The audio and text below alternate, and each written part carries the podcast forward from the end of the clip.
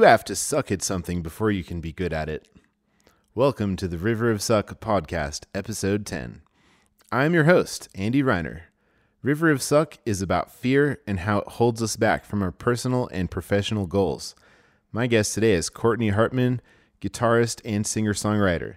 She's currently living in a Barn? barn that she's renovating in Colorado, in let's say just the middle of a big field. It's beautiful. Hey, Courtney, how's it going? It's good. Thank you for coming out here. Oh yeah, it's a pleasure to be in in this barn. But not only is it just some barn, but you live in it, This is right. and you're trying to make it more the place that you live. Mm-hmm. I grew up on this property and after living on the East Coast for like 10 years, I moved back last summer and lived in a Winnebago for a while Oh yeah, and then in a little carriage house and then I upgraded to a barn. so this is big time. This is big time. You've Big got, time project land. You've got space to like be yourself. Is what I'm kind of seeing here. So many cartwheels. So many cartwheels.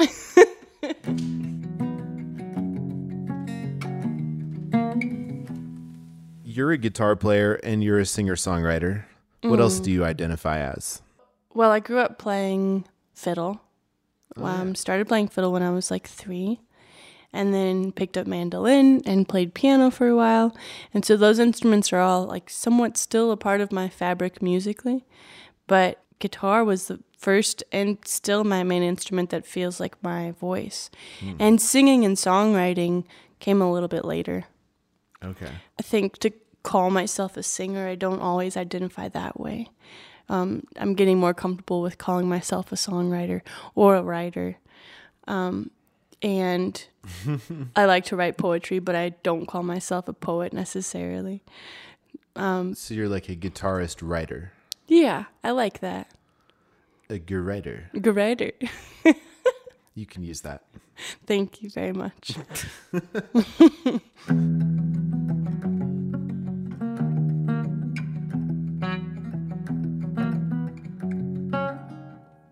I grew up loving songs, but was way more focused on playing instrumental stuff and playing instrumentals and fiddle tunes was like what I it was my happy place. Mm-hmm.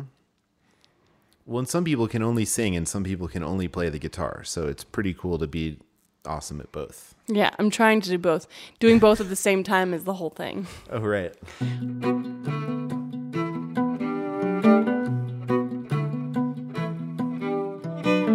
Fact that we're in this farm where you grew up, I'd love just a brief history of Courtney Hartman for people who don't know who you are. Mm. like, how did you get from here to here? Because you grew up here and you're still here, but so much has happened Yeah. in the middle. I got from here to here. That's a very good question. That's the name of this chapter. How I got from here to here. Well, so I grew up here, actually a few miles away on Sylvandale Guest Ranch was where I grew up until I was 6. My family bought this piece of land and I lived here until I was like 19 and then I moved to Boston and went to Berklee there and was there for a couple years. At that point, I was on tour a lot and didn't quite finish school. Della Mae? I was, yep, I was touring with Della Mae and then for a little bit with a group called the Bee Eaters. Oh, yeah. And then I um, decided to go to New York, which is a very, that's a very classic trajectory. I was like, I won't do that. Everyone does that. And then I did that. New York or Nashville? Exactly. um, went to New York and was there for five years. So I was on the East Coast for like 10 and had kind of a pause in some touring life things and some life things and realized that I, I really hadn't been able to be present here with my community here and with my family for, you know, like I guess almost a decade, present in the summer at least. So hmm. I decided to come back. And now the barn that we're in right now, it was my dad's friend built it when we were kids. And we used to have some square dances up here in this upstairs loft. And the downstairs were it's a quite a a scene down there right now, just a bit of a wreck. but I was reminded recently that I indeed lived in a barn when a rattlesnake came in between the floor crack um, in the kitchen. So watch your feet when you go down. So when are you getting a cat? We have two kittens, which I think they would be food for the rattlesnakes at this point. But all that to say, it feels really good to be back. Cool. Yeah, totally. And to have this space to create in and this landscape to kind of reabsorb.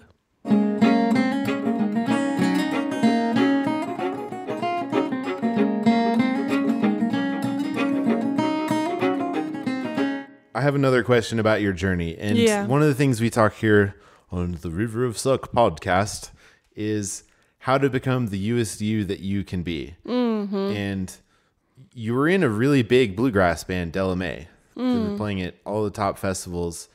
What made you decide to kind of focus on your own Courtney Hartman music and move to this kind of quieter, less road all the time? I mean, you're still touring, but I get a sense that it's a little less than Yeah. with Della Mae. Yeah, absolutely. And that was that was purposeful. I needed a season where I wasn't traveling quite so much, which I've been on the road some this year. Uh, still a good bit, um, but nowhere near where I was before.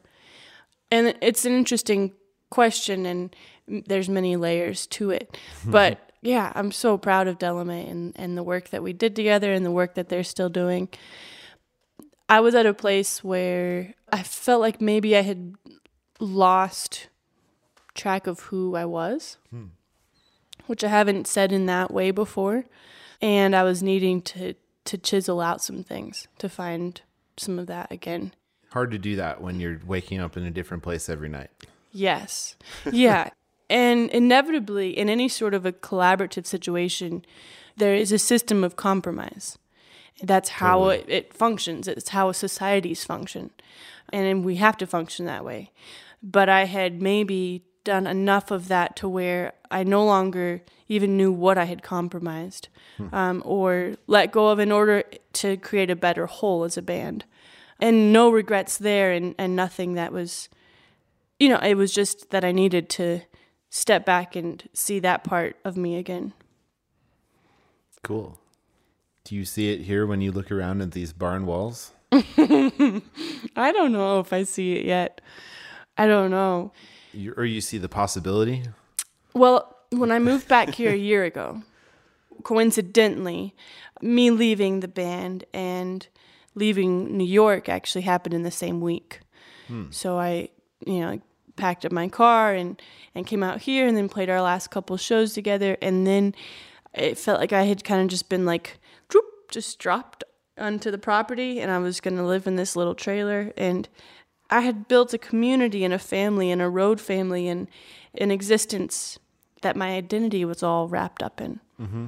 So to come back here and, and then have all that stripped away, it was it was tough. It was tough and also really revealing. And so, very purposefully, I decided not to play any shows at all that summer. And part of that was needing to to see what it felt like and to see who I was without it. Whoa.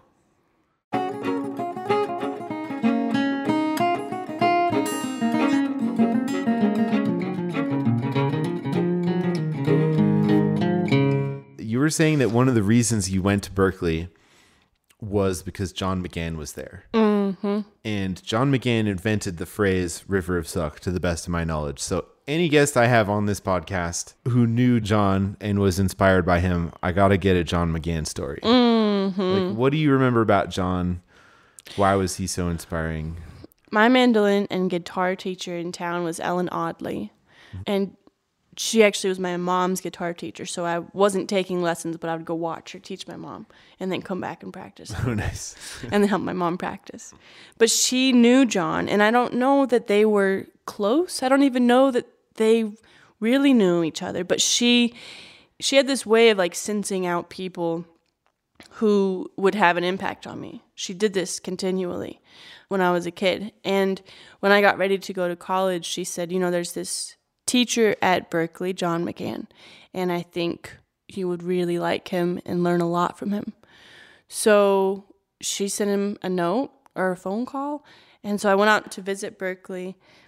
John had me over to his office and we just hung out for like an hour and played tunes and talked and he wrote recommendations for every scholarship that I needed. Whoa. And just very literally was like the reason I was able to go.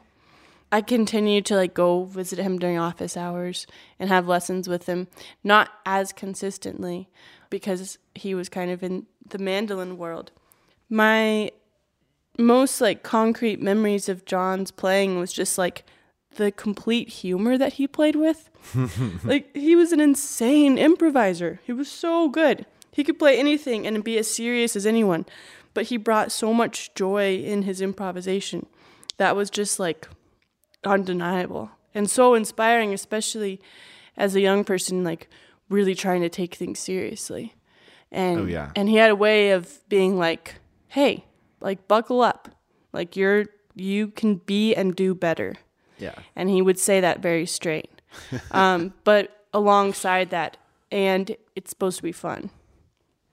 That was like, yeah, hugely impactful. Yeah, I knew he wasn't going to let me get away with anything. Mm-hmm. You know, that one chord is coming that you're not as good at. Oh yeah, magnifying glass. Oh, it's the magnifying glass, but it's even worse because you can you can feel it coming and you know you're going to mess it up. And not only are you going to mess it up, but th- you're going to hear about it. Yeah, exactly, exactly. He worked extensively with me. I was in his like gypsy jazz guitar ensemble, and it was just like full on right hand boot camp for me. Um, yeah, amazing. We wish he was still here, but he's still inspiring us. And at least for anyone that I've ever talked to who who worked with him, he was more than a teacher. He was a friend, and mm-hmm. and I think he's still here with us in those kind of ways. it made me very happy to know that this entire podcast and the and the energy behind it and spirit behind it was inspired by him. Yeah, here we are. We can't get. We can't escape. Can't escape. No, there's no way.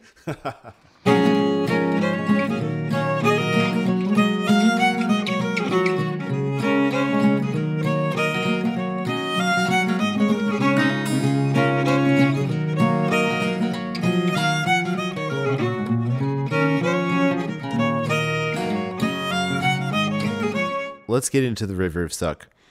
The river of suck is a metaphor for the learning process. You're on one side, behind you is your comfort cave, and we can see on the other side our future magical, we wish we could do those things versions of ourselves. We can see, like, we can actually look over with our magic binoculars and see see all those things that we wish we could do and there's little teeny versions of us doing them over there on the other side problem is in between. We've got a roaring river of suck filled with whitewater rapids thought piranhas and rocks. It's those thought piranhas that are those negative thoughts the self-sabotaging things that pop into our head and who knows why they show up or how they get there but they do.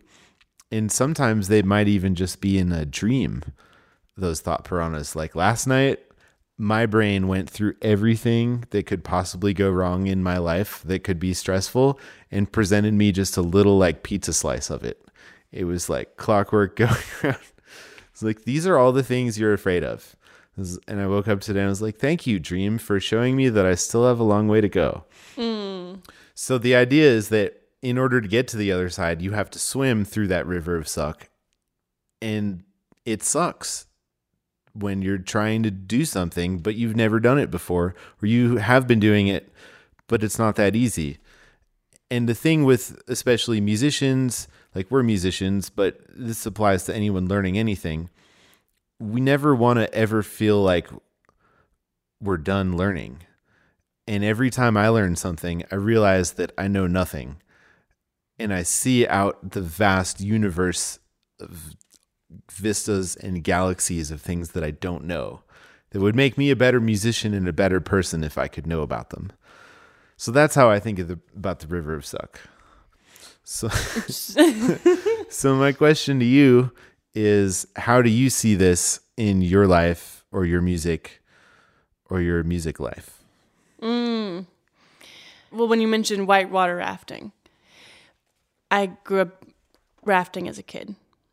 I loved lunchtime. I loved getting to our campsite, and I loved being in the water. And it's like as soon as I was as soon as I was in the water, it was awesome. I loved it so much. I could stay there all day. But it was just like imagining getting into the water and and that it would be hard and cold and I would get tired and all of those things that made me always just kind of like um, what if we just stay here for a little bit longer where we're dry and it's nice? But there's something about that that just feels very relatable. The metaphor works for a reason. The thought piranhas, I think, are maybe where I get the most stuck. So those are the guys that make me want to jump back out Yeah. and to avoid getting back in at all costs, even if it's going around the cliff um, through a bunch of brambles and whatever else to get to the next spot. Oh, and that might be like procrastination. It Yeah. might be just like avoiding whatever it is that that makes me feel like I suck because that doesn't feel good. But when I go to your website, you look like you're awesome and everything is great. You've got a new album. You've been in incredible bands. You've like toured the world. We're actually, I think we're both alumni of the American Music Abroad program. Like, mm-hmm. shouldn't everything be awesome? Are, are we mm. done? If we're done, then we're done. I think, right? Um, I mean, I don't really think we're done. if we're done learning, if we're done um, getting in and out of that that place of expansion, then it's time to move on with something else in our life or onto another life. Like there's just something like we're constantly in Wow. that space. Yeah. Not not to get dark in that way, but but does that make sense? Like as long as we're allowing uh, an art or a work or a service to expand us, it will be uncomfortable. Totally. Well, a lot of people thrive on that un- uncomfortability. Uh, uh, that's not a word. Uncomfortable feeling thing. I think comedians actually, maybe, probably most prominently, just have to get up in front of people and just totally suck more than almost anybody else. Like even more than a guitar player, singer at an open mic. Uh-huh. Like, because at least then you have a song, but like, man, the world of comedy is brutal. I'm glad I'm not doing that. I'm so glad that I'm not doing that. People are way more understanding of music. totally. Uh, but there is something like when I go to see a comedian, I leave and I'm like, well, um, they make you want to try. Yeah. Not try being a, I don't want to be a comedian, but just like go out in the world and do the thing you're supposed to do. And be vulnerable in front of people. And that's where some of the best stuff happens. Mm-hmm. You want to talk scary? Talk about, like, we have these props, like instruments and, like, And but they go up there, songs that we know what we're going to sing. Totally. but they go up there and it's just them and a microphone. That sounds so terrifying to me. It's insane and so amazing. And thank the Lord for them. Yeah, We all need to laugh. absolutely.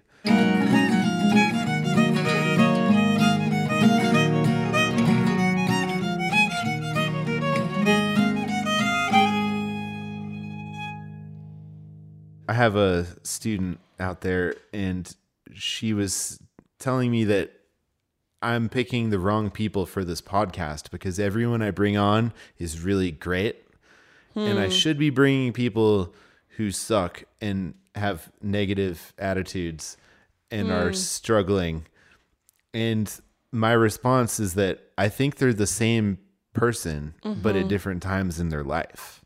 Right. So anyone who's been successful on a real serious level has had failures in their life and struggles and they wanted to do that thing so badly that they stuck mm-hmm. with it. And I think that is swimming the river. And that's why I think I'm allowed to have people who have done cool things but but also might still be vulnerable even if we can't see it because from a facebook social media like oh look at them they're out on that mountain writing their songs. Mm-hmm. Who am I? You know.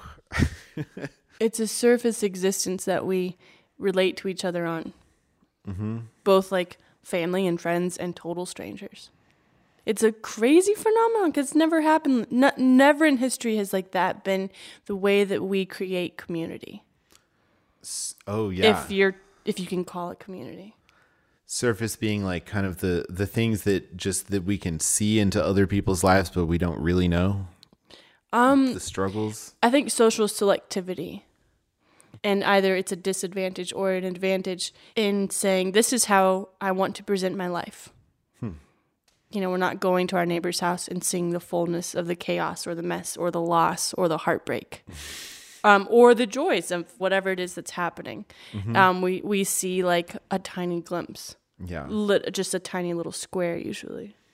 Yeah.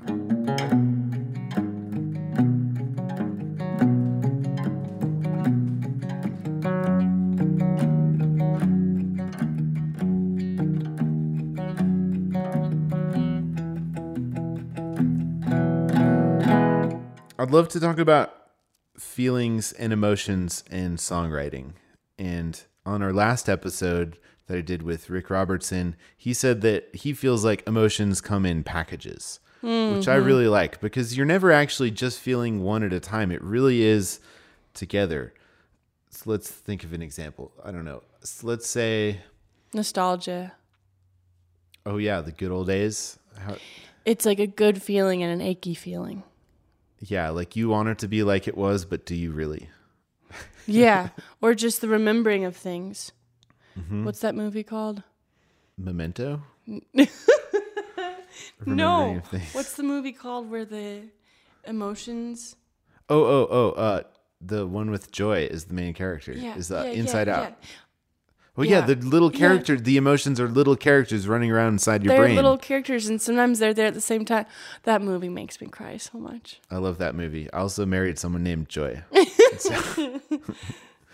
Well, okay, so here's an example. I just climbed Long's Peak on Wednesday. Mm-hmm. I was experiencing a lot of fear on the climbing part, where if I had stepped, you know, six inches or or even slipped, I would just my whole thing would be done. Like I wouldn't be playing music. I was probably that would be it. And uh, but fear was combined with excitement and adrenaline and gosh, what are what is it that you feel like a lack of oxygen? It's almost like a state of mind where you can't think straight and you're mm-hmm. trying to understand your emotions but you can't even comprehend what's going on in your brain. Anyway, so I like the idea that they happen in in packages like sadness. Well, what are you what does sadness come packaged with, for example? Mm, strangely enough, I think it can come with joy, allowing a very large sense of joy in yourself or in myself means that I'm simultaneously acknowledging what is a potential sadness or seeing a glimpse of the loss of that joy. Hmm. And so in some way you're truncating joy by bringing that in, but there's always that. Mm-hmm. It's like holding to a moment with some sort of like fragile presence because it only lasts for just a moment. Right. And I think it's easy to kind of dwell in the negative emotions, but what's so exciting about songs is that is the healthiest way that you can dwell in the saddest of emotions. Mm-hmm. So, do you feel like you process your emotions through your songs ever? Yeah, I don't always know that I'm doing that. Um, and I think songs, it's endlessly fascinating to me to just watch how my own songs or other people's songs that are important to me, they kind of weave these through threads. And like it means something then, and then hmm. later, you're like, oh, it has a whole different meaning based off of this filter of this event in my life or this chapter or or this loss or whatever it is that's happening. And so hmm. they become these kind of like lenses. That must be a really good song. Yeah, that's maybe that's the song I'm continually trying to write. nice.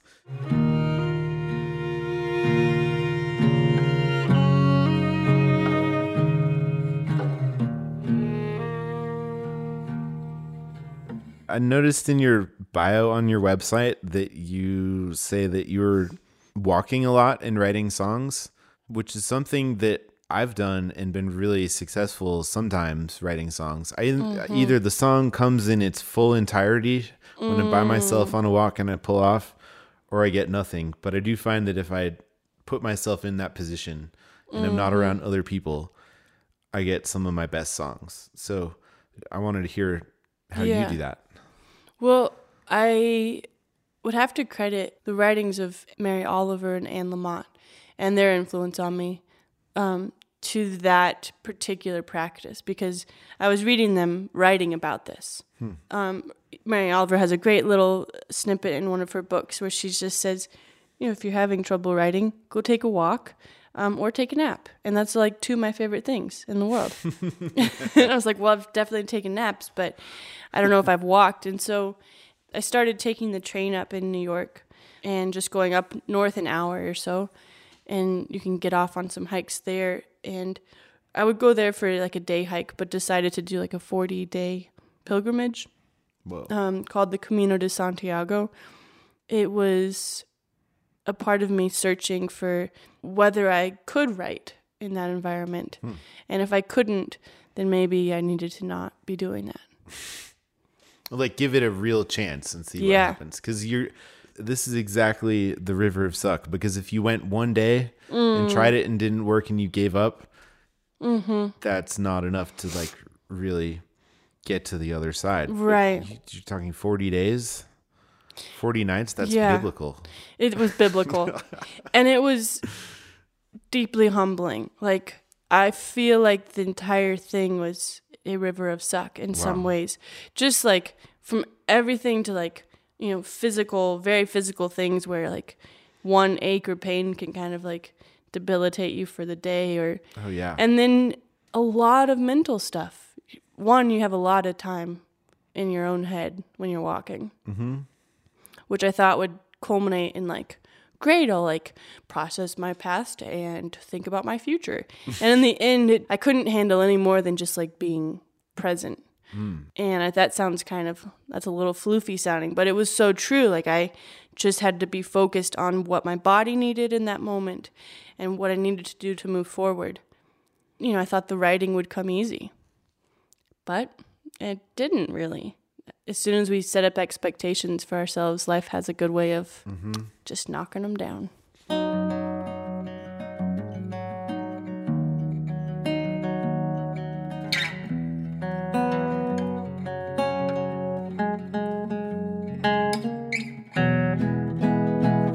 You'd be walking along and you'd kind of pull off to the side of the trail to try and write Yeah, I think it always takes some sense of discipline. For me, it does. Not that there's not like fulfillment or joy or fun sometimes in it, but um, showing or up purpose. But I have up when it's the hard Mm-hmm. showing up is the discipline. Yeah, totally. And sometimes for me, showing up was getting some of the endless thoughts to just like be quiet in my head. You can walk for four hours, you can walk for 25 days, and still your brain will just be like, you know, just nonstop. And so the discipline in those moments was a quieting. Sometimes the discipline was walking away from other pilgrims who were walking and hmm. choosing to step aside and write for a while. Or it was getting up early or staying up late to do that. did you ever get some funny looks from people when you're pulled off on the side of the trail Totally.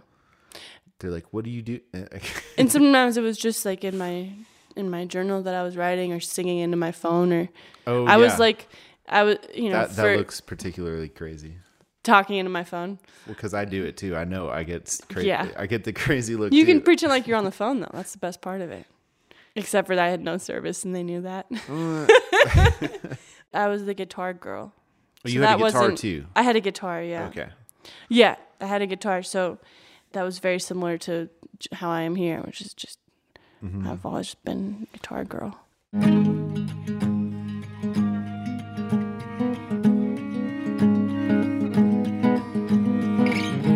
I had not like done something that many days in a row, probably besides drinking coffee. Oh, yeah, I was gonna say coffee. Guilty. I couldn't remember the last time. I also like I wasn't on I wasn't in a moving vehicle that entire time, Yeah. which was a crazy experience and I wasn't listening to music, at least not of my own choice. Mm-hmm. That entire time. So it was definitely like a a halting and cleansing in that way. the bro with the boombox comes by. That's the worst. It was the worst. Although like man, there was one morning I was like in a cafe and Alan Jackson came on and I was just like, "Wow, I love music." I love music so much. It's so fun. There was so that it made me appreciate hearing it and also appreciate like not hearing it all the time. Oh yeah, totally.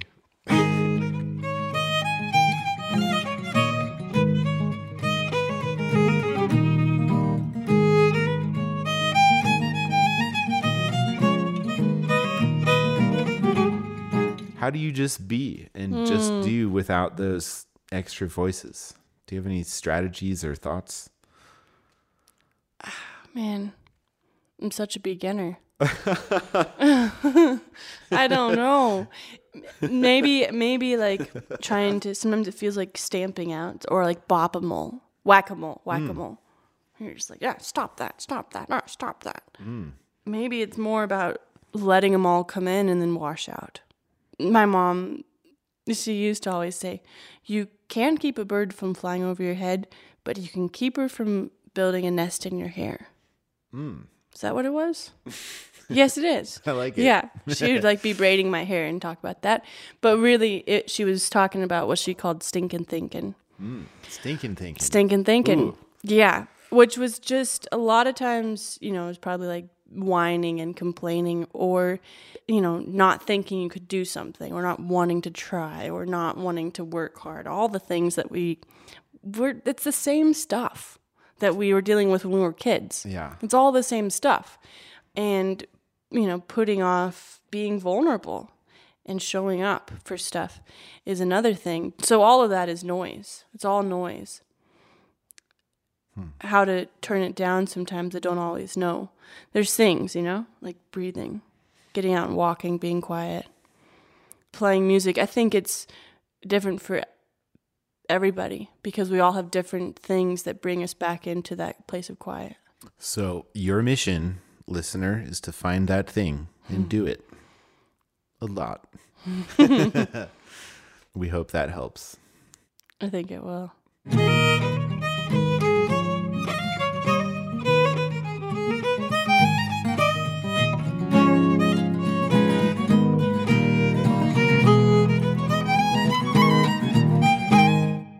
It's funny, the whack a mole thing. I've been thinking a lot about whack a mole and how life feels like Oh my gosh. whack a mole every day. Oh my gosh. Everything about this place feels like a whack a mole right now. Or just like life.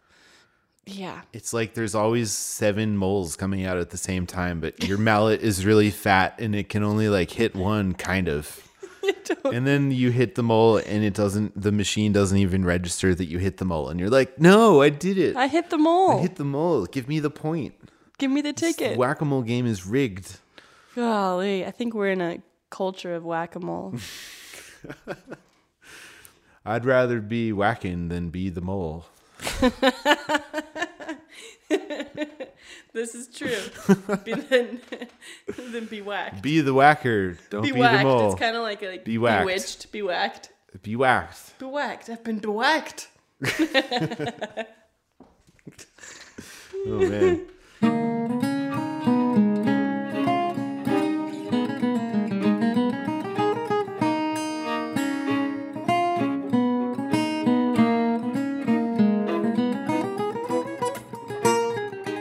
Do you have any albums you've been listening to recently that are super awesome?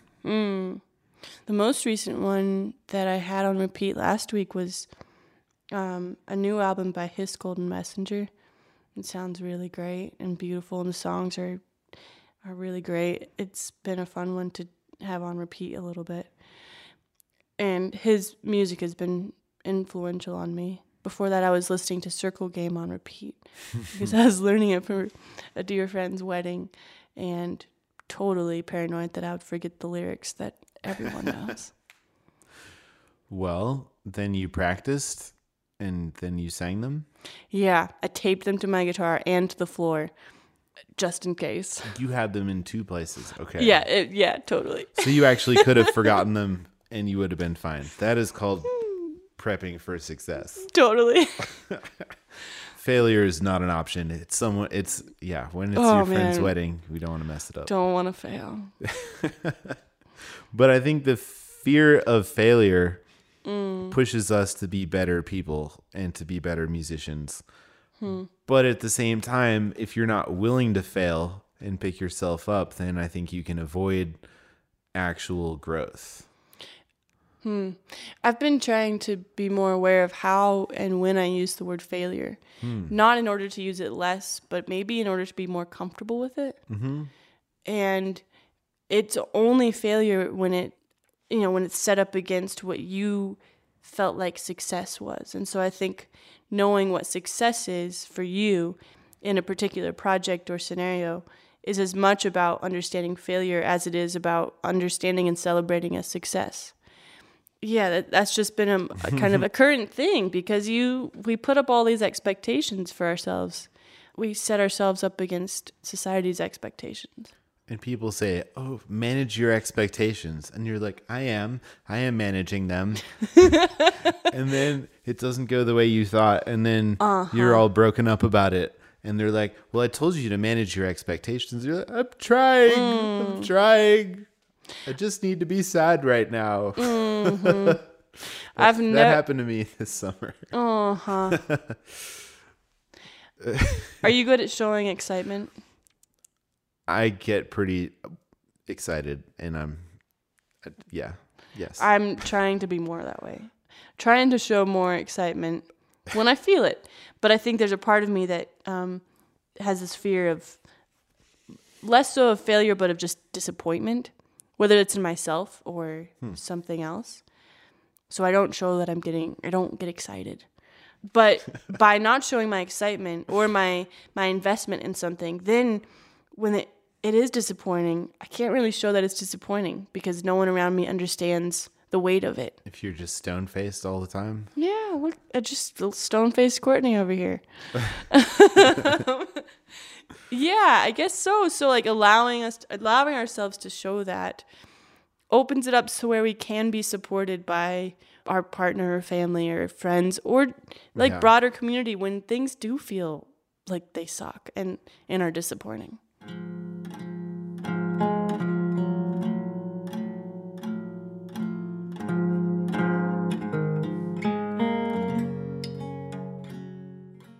I want to know what you suck at that you wish you could do, things you can't do that you think you'll never be able to do, things you might want to be able to do but you're like really a beginner at. What are what are you a beginner at?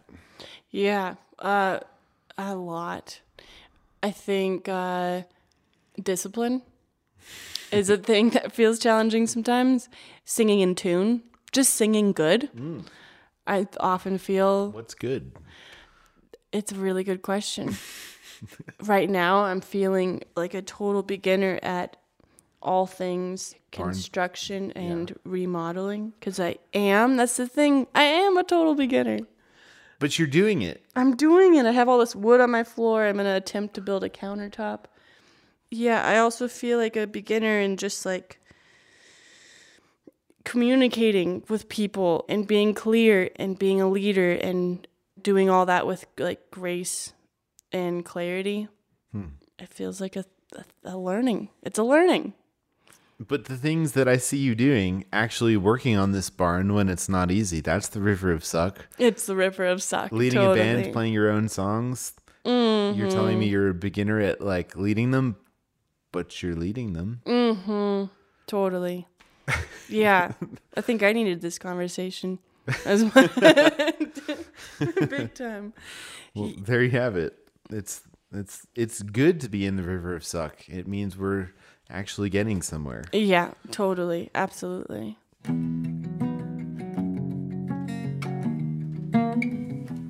Courtney Hartman plays an archtop guitar made by Lawrence Smart in McCall, Idaho. Courtney says she fell in love with this guitar because it was such a supportive instrument and for its ability to give voice to musical ideas that other archtops won't allow. The craftsmanship is insane and it's the most beautiful guitar. You've been hearing Courtney play this amazing guitar throughout the episode. Search YouTube for Courtney Hartman or come to a live performance to see it played. I met Lawrence on his home turf in a gathering of musicians, luthiers, and amazing folks to see the total eclipse in 2017.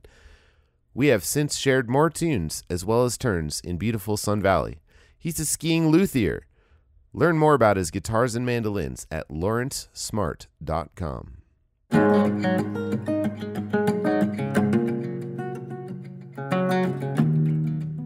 Your new album sounds different from everything else mm. that I've heard. You're playing more kind of tube amp guitar sound, Totally. electrified. You've got percussion. Bluegrass traditionalists would say that ain't no part of nothing. it totally. It's and, not. and yet it still sounds like music to me. What's Thank going goodness. on? What did you do? Ready Reckoner is all songs that I wrote um, throughout 2017 and while I was walking. And then I worked with Shahzad Ismaily, um, who has a studio in Brooklyn called Figure 8 And we co produced the project together, and he engineered. And I basically wanted to be able to serve the songs in the best way possible. And I knew from the get go that that wasn't going to be in a way that was similar to other things I had made. And I needed it to feel like me. And in the most beautiful way, like it's not a solo record by any means. There's so many amazing people on it. um, but they are a part of me. Um, and they're the sounds they make and the music they play is a part of who I am as well. That's so cool. It was it was really fun and challenging. Is there a song that we could listen to that that you think might address some feelings that you might Mm. want to talk about?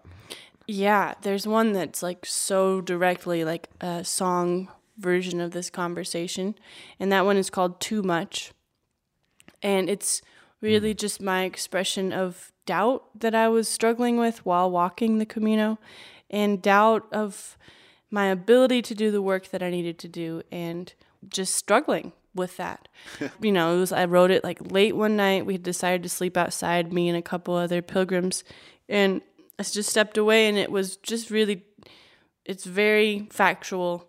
You know, talks about whatever piece of machinery, farm machinery that came by, and whatever you know, those things were all just very real, and so were the, the feelings in it, and and the doubt that I was just grappling with a bit. Did you feel in writing it that your doubt was lessened by just even one bit? Yeah. Yeah, absolutely. It's funny because the doubt was that I wasn't showing up enough to, for the work. Oh. Um yeah. And showing up, it was like I was gifted uh, an expression of that. Like you just like can let it go, I guess. yeah. Have a bit of an exhale. Wow. That's super cool. Here we go. Three, two, one.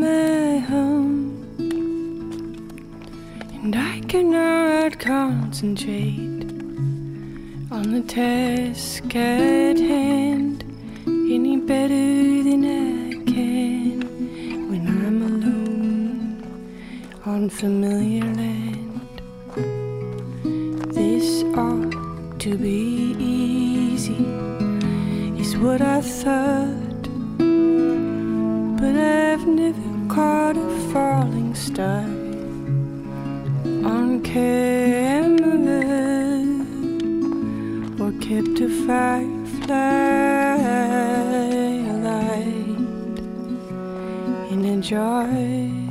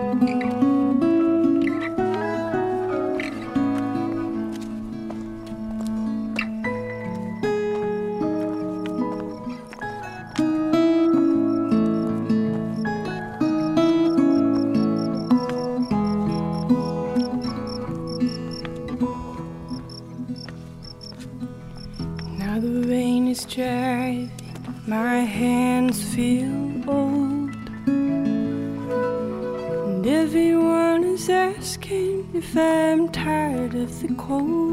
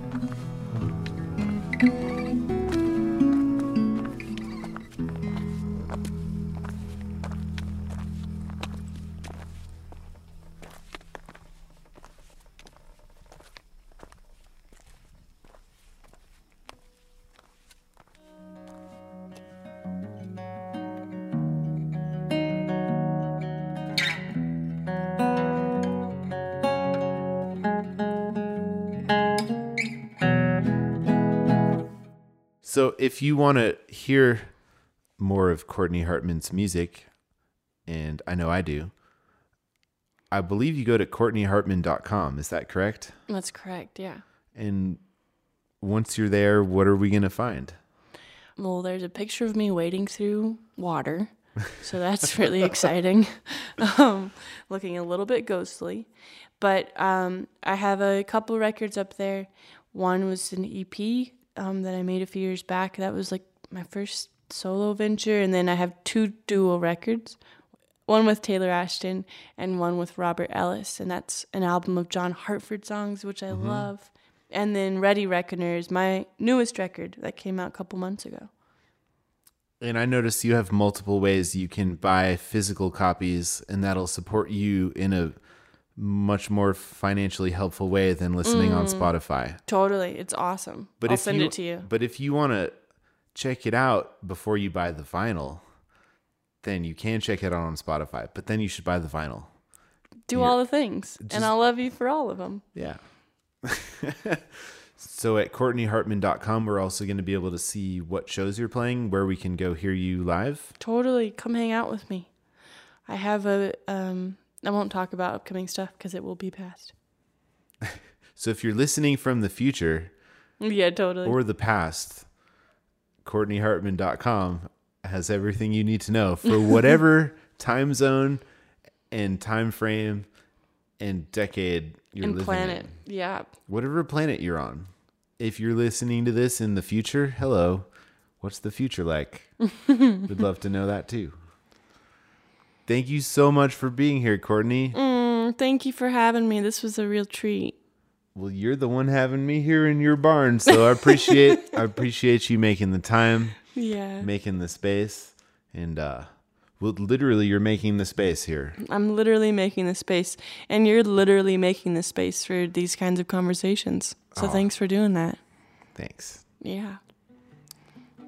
No one ever said crossing the river of suck would be easy or that you had to do it alone. So thanks for tuning in and giving it a chance. I'll be back with a new episode every month forever, so make sure to subscribe wherever you listen. This podcast currently is thriving on word of mouth, and I am up against, as of this year, over 700,000 active podcasts and more than 29 million podcast episodes. Tell a friend. Tell all your friends. Your support as a listener means the world. Visit riverofsuck.com for all the latest updates. Become a member of the River of Suck swim team for just $1 a month to support this podcast and access bonus content, which typically equals the length of each podcast episode. My name is Andy Reiner. I'm Courtney Hartman. Till next time, keep swimming.